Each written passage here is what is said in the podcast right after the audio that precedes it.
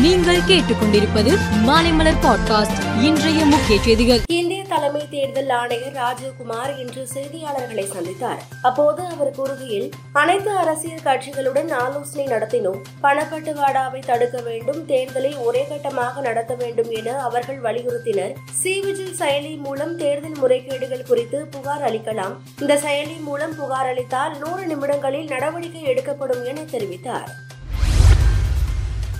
செங்கல்பட்டு மாவட்டம் நெம்மேலியில் இரண்டாயிரத்து நானூற்று அறுபத்தி ஐந்து கோடி மதிப்பில் கடல் நீரை குடிநீராக்கும் நிலையத்தை முதலமைச்சர் மு க ஸ்டாலின் இன்று திறந்து வைத்தார். அப்போது நெம்மேலி கடல் நீரை குடிநீராக்கும் திட்டம் மூலம் தென்சென்னை மக்கள் பயன்பெறுவார்கள். கடல் நீரை குடிநீராக்கும் நிலையம் மூலம் தென்சென்னையில் ஒன்பது லட்சம் மக்கள் பயன்பெறுவார்கள்.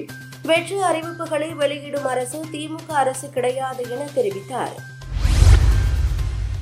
விளவங்கோடு தொகுதி எம்எல்ஏவான விஜயதாரணி காங்கிரஸ் கட்சியிலிருந்து விலகி டெல்லியில் மத்திய இணை மந்திரி எல் முருகன் முன்னிலையில் இன்று பாஜகவில் இணைந்தார். அப்போது பேசிய அவர் பெண்களுக்கு ஊக்கம் அளிக்கும் கட்சியாக பாஜக விளங்கி வருகிறது. பாஜகவை மேலும் பலப்படுத்தும் நோக்கில் அக்கட்சியில் இணைந்து உள்ளேன் என தெரிவித்தார். நாடு முழுவதும் விற்பனை செய்யப்படும் அனைத்து வகையான மாத்திரை மருந்துகளை மத்திய மாநில மருந்து தரக்கட்டுப்பாட்டு வாரியங்கள் ஆய்வு செய்து வருகின்றன. கடந்த மாதம் தொள்ளாயிரத்து முப்பத்தி இரண்டு மருந்துகள் ஆய்வுக்கு உட்படுத்தப்பட்டன. அதில் சளி பிரச்சினை உயர் ரத்த அழுத்தம் கிருமி தொற்று ஜீரண மண்டல பாதிப்பு உள்ளிட்டவற்றிற்கு பயன்படுத்தப்படும் நாற்பத்தி ஆறு மருந்துகள் தரமற்றவையாக இருந்தது கண்டறியப்பட்டது.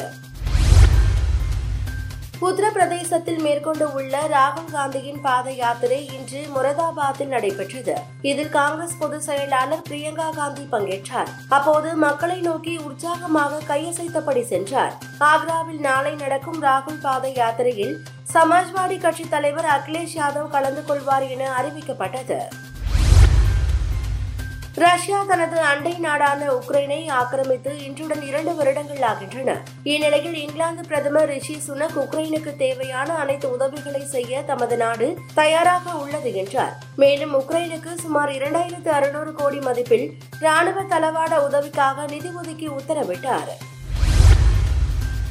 இந்தியா இங்கிலாந்து அணிகளுக்கு இடையிலான நான்காவது டெஸ்ட் போட்டி ராஞ்சியில் நடந்து வருகிறது. டாஸ் வென்று முதலில் பேட் செய்த இங்கிலாந்து முதல் இன்னிங்ஸில் முன்னூற்று ஐம்பத்து மூன்று ரன்கள் எடுத்தது. ஜோ ரூட் சதமடித்து ஆட்டமிழக்காமல் இருந்தார். தொடர்ந்து முதல் இன்னிங்ஸை ஆடிய இந்தியா முன்னணி வீரர்களை இழந்து தடுமாறி வருகிறது.